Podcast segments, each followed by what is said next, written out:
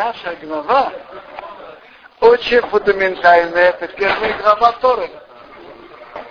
И она написана не все нам понятно и доступно сразу для простого перевода, как написано. В нашей главе Брещит заложено очень много глубоких вещей, творения мира, целях творения мира.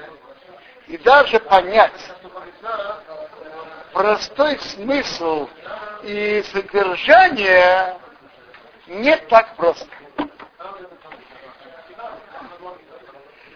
Разберем несколько вещей из нашей недельной главы.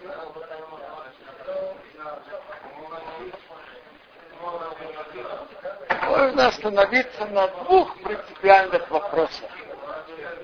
Во-первых, написано, что Бог сделал человека Бецеле Мереким Осресодом. В облике Бога Бог, Бог создал человека. Ну, скажите, Бог это что-то физическое? Бог имеет какое-то подобие, похоже на человека? Э, нет. Что это значит? Бецеле Мереким Осресодом. Что это значит? Нефеш Ахаим, Рабхаим Воложенера останавливается на этом и разбирает это довольно очень подробно и глубоко. Но я скажу это очень, очень кратко. Он останавливается по простому пшату. Простой пшат. Понятно он говорит, что целое медмулус, облик, подобие, это не буквально физическое как у человека есть, я знаю, там руки, ноги, голова, глаза. Понятно, что ничего физического у Бога нет. И вообще понятие Бога не что-то, что мы можем это охватить нашим разумом. Так что же это значит облик и подобие Бога? Рабхаим Воложина приводит посук из Тилима. Давид пишет про себя. Да митили кеат мидбар. Я был подобен, как кеат, такая птица в пустыне. Ну, у этой птицы, естественно, есть клюв и есть крылья. Давид говорит про себя, я был подобен птице этой кеат мидбар, кеат из пустыни. Скажите, Давид имел в виду сказать, что у него появился клюв и появилось, появились крылья? Это то, что Давид идет нам сообщаться? Конечно, конечно нет. А что же он говорит? Он остался, как он был и есть. Ну что? Он скитался с места на место. Э, должен был должен был убегать. По-видимому, это имеется в виду про то время, что он должен был убегать от Шаула, скрываться, скитаться. Так я был подобен этой птице, чем?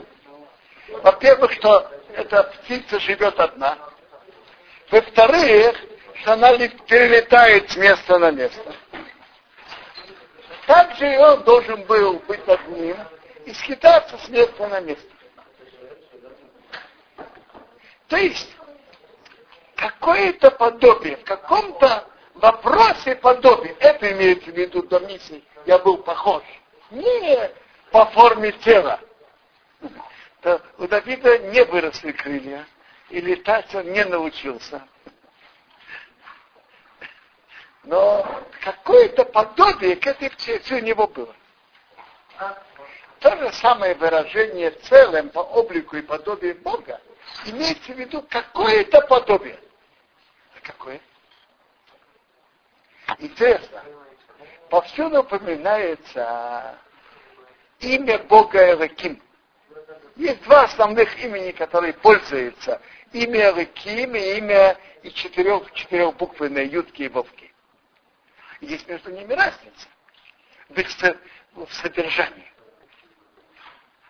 Имя Ютки Вовки имеется в виду само имя Бога, как он есть.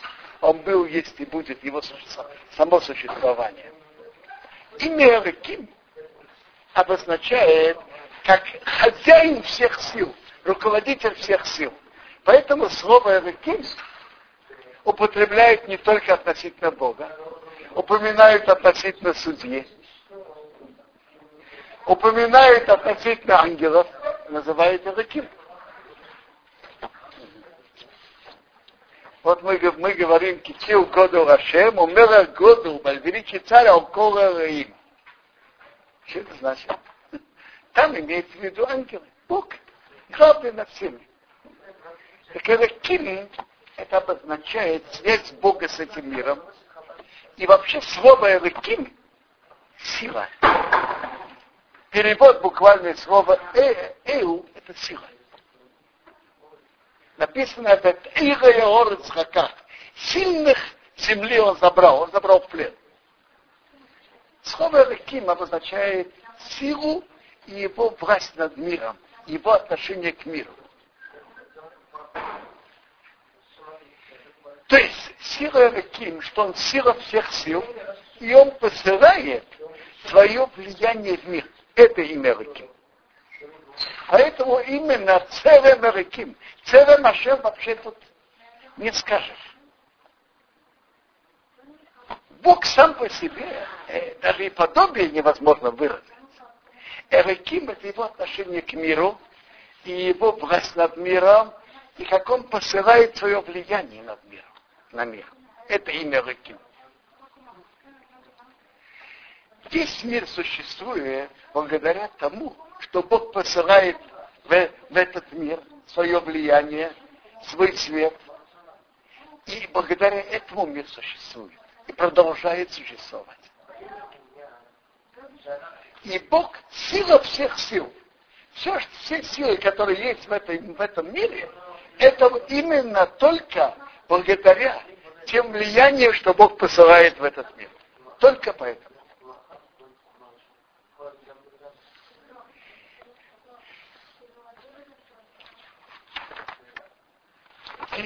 О, и в этом отношении Бог создал человека, и как Бог хозяин над всеми силами, которые Бог, всеми влиянием Бог посылает в мир, он хозяин всех сил. Когда Бог создал человека, он передал в его руки влияние на весь мир. Именно в руки человека. Ни в какое другое творение.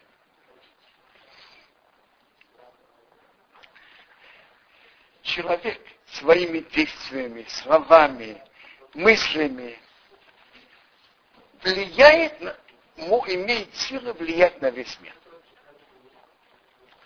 Он может поднять мир, послать больше света Бога в этот мир, и может наоборот опустить мир своими неплохими действиями, воздействовать, чтобы было меньше света Бога в этом мире. То есть Бог передал в руки человека большую власть над миром. Своими добрыми действиями он посылает добрые влияния в мир, своими плохими действиями снимает свет Бога в этом мире, уменьшает. Уменьшает свет Бога, что посылается в, в этот мир. А как это понять? Как это понять? Я вам скажу.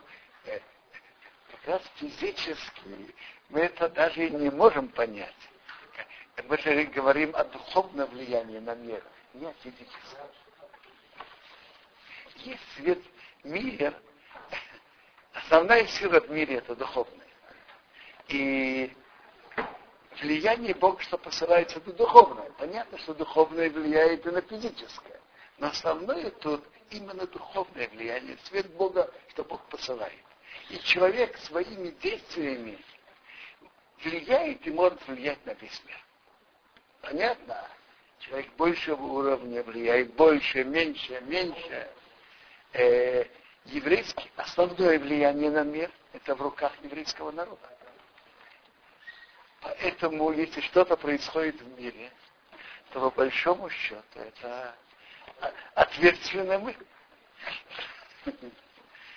наибольшее влияние на, мир, хорошую или плохую сторону, передано в руки еврейского народа, который имеет наибольшую силу влияния на мир.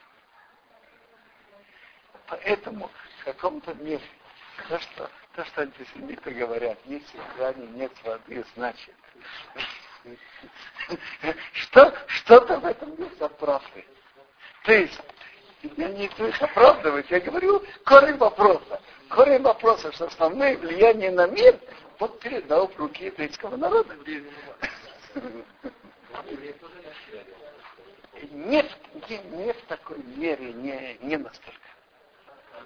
Но мы сейчас вернемся к тому. Значит, Бог создал человека и передал в его руки великие силы иметь влияние на мир, иметь связь с миром и быть хозяином великого множества влияния на мир. Соответственно, его действиям, словам, мыслям, соответственно, его уровню. И в этом есть какое-то подобие человека к Богу. Бог руководит миром, и человек своими действиями влияет на мир. Это то, что Тора сказала, Бецелем Эреким По подобию Бога он создал человека. Именно имя Эреким, потому что имя Эреким указывает на связь Бога с, миром. Имя Ютки Вовки, четырехбуквенное имя, это Бог сам по себе. Как он был, есть и будет, и постоянно существует.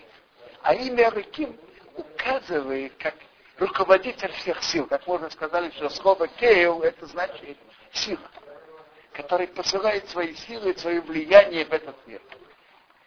В этом человек подобен, чем-то подобен Богу. Понятно, что все эти наши силы, это мы спускаем влияние Бога на этот мир. По правилам, которые Бог установил в этом мире. Мы не собственная сила, разумеется. И понятно, что это совсем другое. Но есть какое-то подобие нашего влияния на мир, на то, как Бог влияет на мир.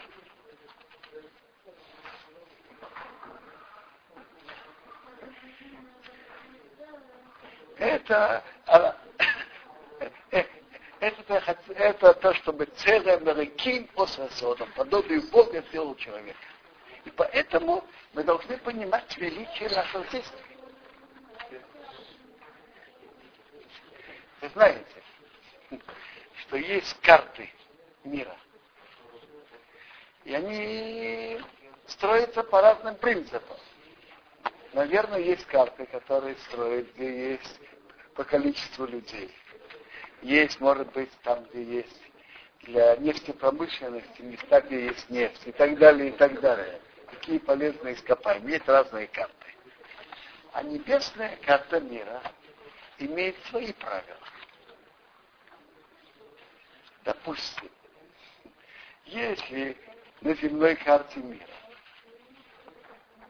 то смотрит каждый город, сколько миллионов человек там есть. Так на земной карте мира Пекин, великий город, сколько жителей там? Наверное, больше 10 миллионов. В Москве 80, наверное, больше. Теперь. Э, а есть города, у которых есть, может быть, 50 тысяч, 100 тысяч. Они на карте мира почти незаметны. На небесной карте мира там смотрят по-другому. Там Пекин практически не заметен. Скажите, там есть много евреев, там есть кто изучает Тору.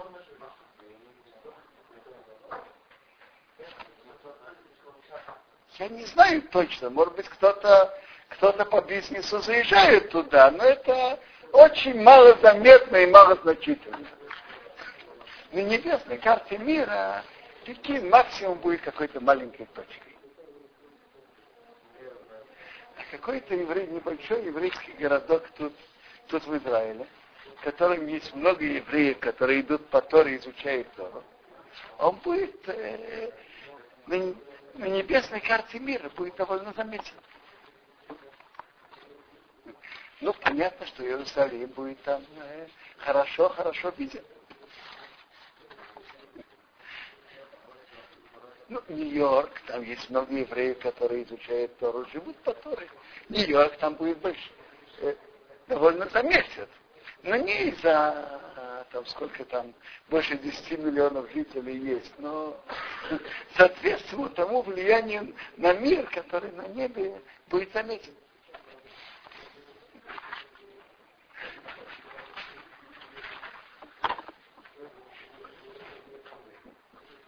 То есть влияние духовное на мир зависит от того, как идут по Торе, как изучают Тору, соблюдают заповеди. Это основное влияние на мир.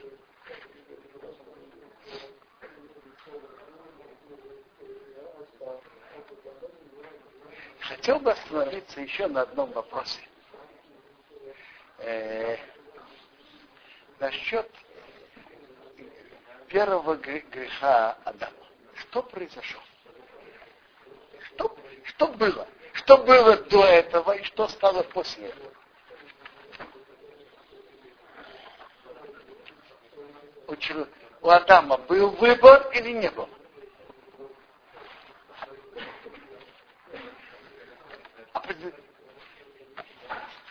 Мы знаем, Рабоша Хайм Луцата говорит нам, что основная цель создания мира была, что Бог захотел создать такое творение, которое бы получило добро от Бога. Но не просто добро, а полноценное добро. Что такое полноценное добро?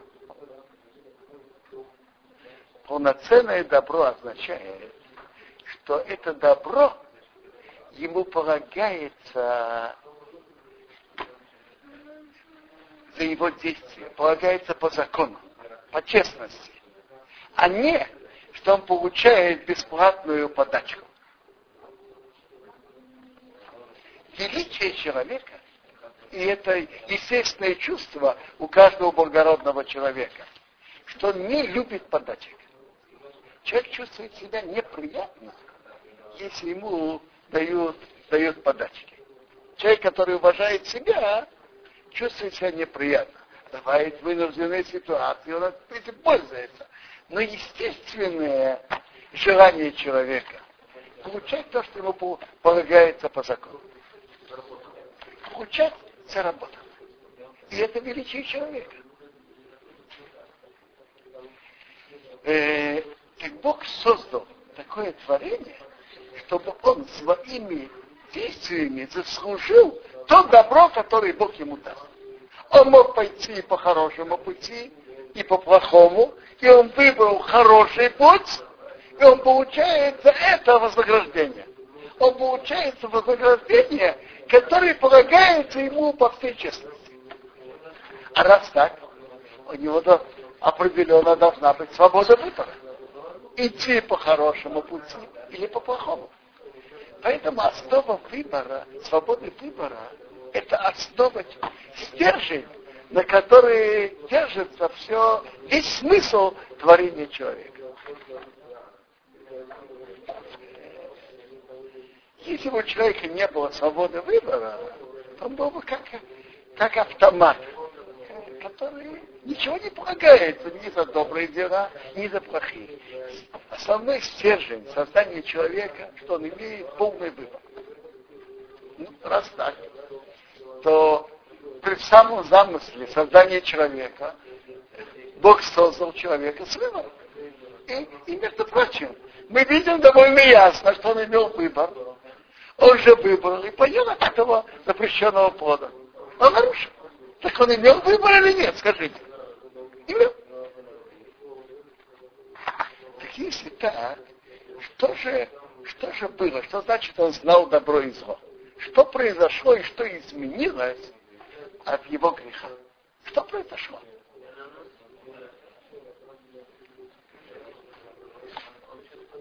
Эпхаим изложено своей, в той же книге Нефеша Хаим, да, кратко идет нам объяснять, что, что было. Он говорит определенно, что у человека был выбор. Был выбор. Но выбор человека может быть на совершенно разных уровнях и в другой форме. Выбор человека перед тем, как он поел от этого плода, и выбор сейчас, это что-то совсем другое. В чем разница? Он говорит так, что перед этим, перед грехом он был полностью совершенным.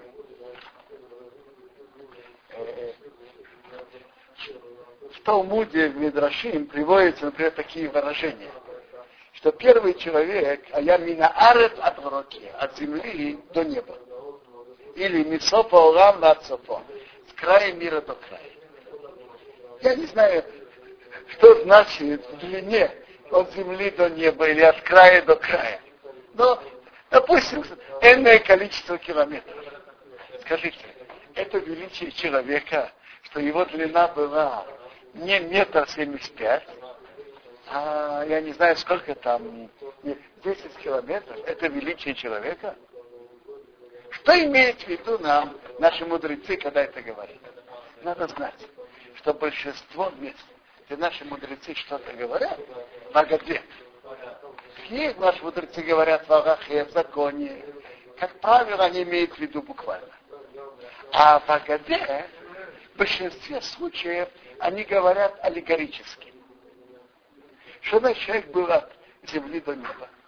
Он был очень духовным.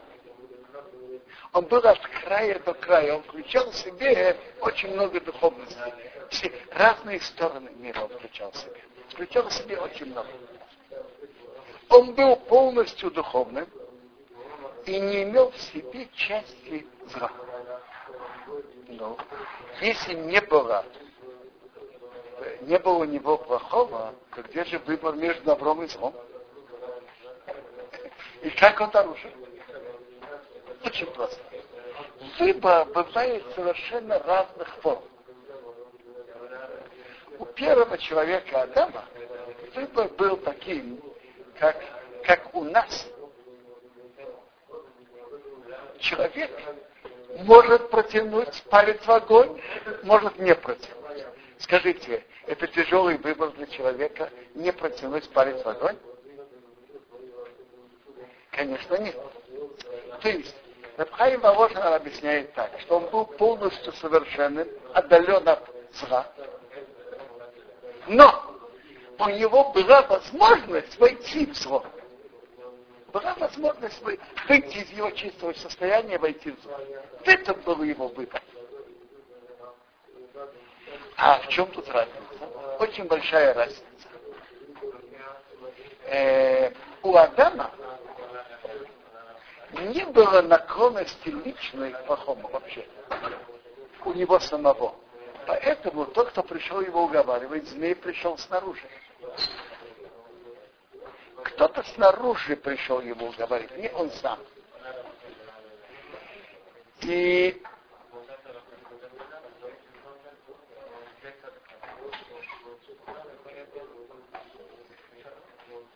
у Адама была возможность войти, войти в это и не войти. Э, можно остановиться, что его потянуло войти в зло. Что его потянуло? Зачем ходить в огонь?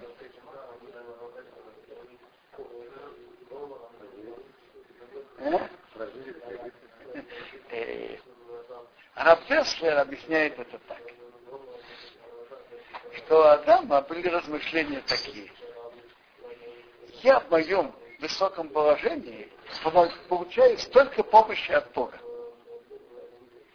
И мои возможности выборов настолько ограничены, что моя заслуга невелика. Чем я освещаю имя Бога? Освещаю очень мало. Мои возможности, моя помощь, помощь Бога мне велика, а мои старания невелики. Вот если я опущу себя и весь мир на более низкий уровень, и там, в менее светлом положении, буду освещать имя Бога, оп, вот это будет геройство. Это я что-то сделаю. А он же имел приказ не есть. Что он делает с приказом? Это, как говорят, есть такое выражение, что э, как Авира Лишмо, нарушение сделать во имя Бога. Адам думал, может быть, сделай нарушение во имя Бога. Между прочим, как правило, нарушение во имя Бога в конце концов оказывается нарушением, но, не, но уже не во имя, как правило. Э, он думал, что этим я смогу больше осветить имя Бога. Но он ошибся. Он вел из себя весь, он думал, что он спустится чуть-чуть меньше света, чем у него было. Так он думал. И он сможет служить Богу как надо. Но через его действия получилось большое изменение в мире. Добро и зло перемешалось и зло вошло в него самого. Поэтому перед этим зло было вне его. После этого зло уже вошло в него. Есть рара, который есть у нас, это есть среди каждого из нас есть рара. Если есть что-то вкусное, что-то приятное, как человек говорит, мне хочется. Мне хочется, но он говорит, что Бог нам это запретил. Что, я не знаю, запретная еда, запретное удовольствие, неважно что. Как человек сейчас говорит, мне хочется. То есть зло пошло внутри него. И зло, пере, зло и добро, добро и зло перемешалось. И поэтому даже в добрых делах бывает какая-то примесь э, чего-то каких-то процентов плохого тоже. Зло вошло в него и перемешалось во всем мире. И также можно, можно Рамбам приводит интересный вопрос. Один из философов его спросил. И, наверное, не евреев. Скажи мне, кто-то нарушает, ему полагается наказание или премия? наказание. А как Адам за то, что он нарушил, он получил разум? Разум – это наибольшее достоинство человека. Рамбам ему отвечает так. Э, не то, что я не знаю ему. Рамбам отвечает на этот вопрос так, что разум был у человека раньше тоже. Но разум был между правдой и ложью. А сейчас у него получилось выбор хорошим и плохим. То есть, другими словами, про Пхайба ложно, понятно слова Раммама. Зло не чувствовалось как само, как возможность. Это как, была как ложь. Не имела собственного существования как таковое в глазах человека, Адама. А вот после этого греха она стала, а, стала собственным существованием. Конечно, конечно, это нехорошо, но, но это существует. Как говорит, э, человеку кажется, что он получает от этого какую-то прибыль. Это прибыль, но это запрещено. У Адама было по-другому. Он вообще не видел ее существования самой как таковой. Получается, было э, правда и неправда. Слово было как неправда. Это фальшивая вещь. То есть уровень выбора у человека, после того, как он поел от этого дерева, и у Адама, и у всего мира полностью поменялся. Ну, э, я бы продолжил дальше, но, кажется, пришло время закончить.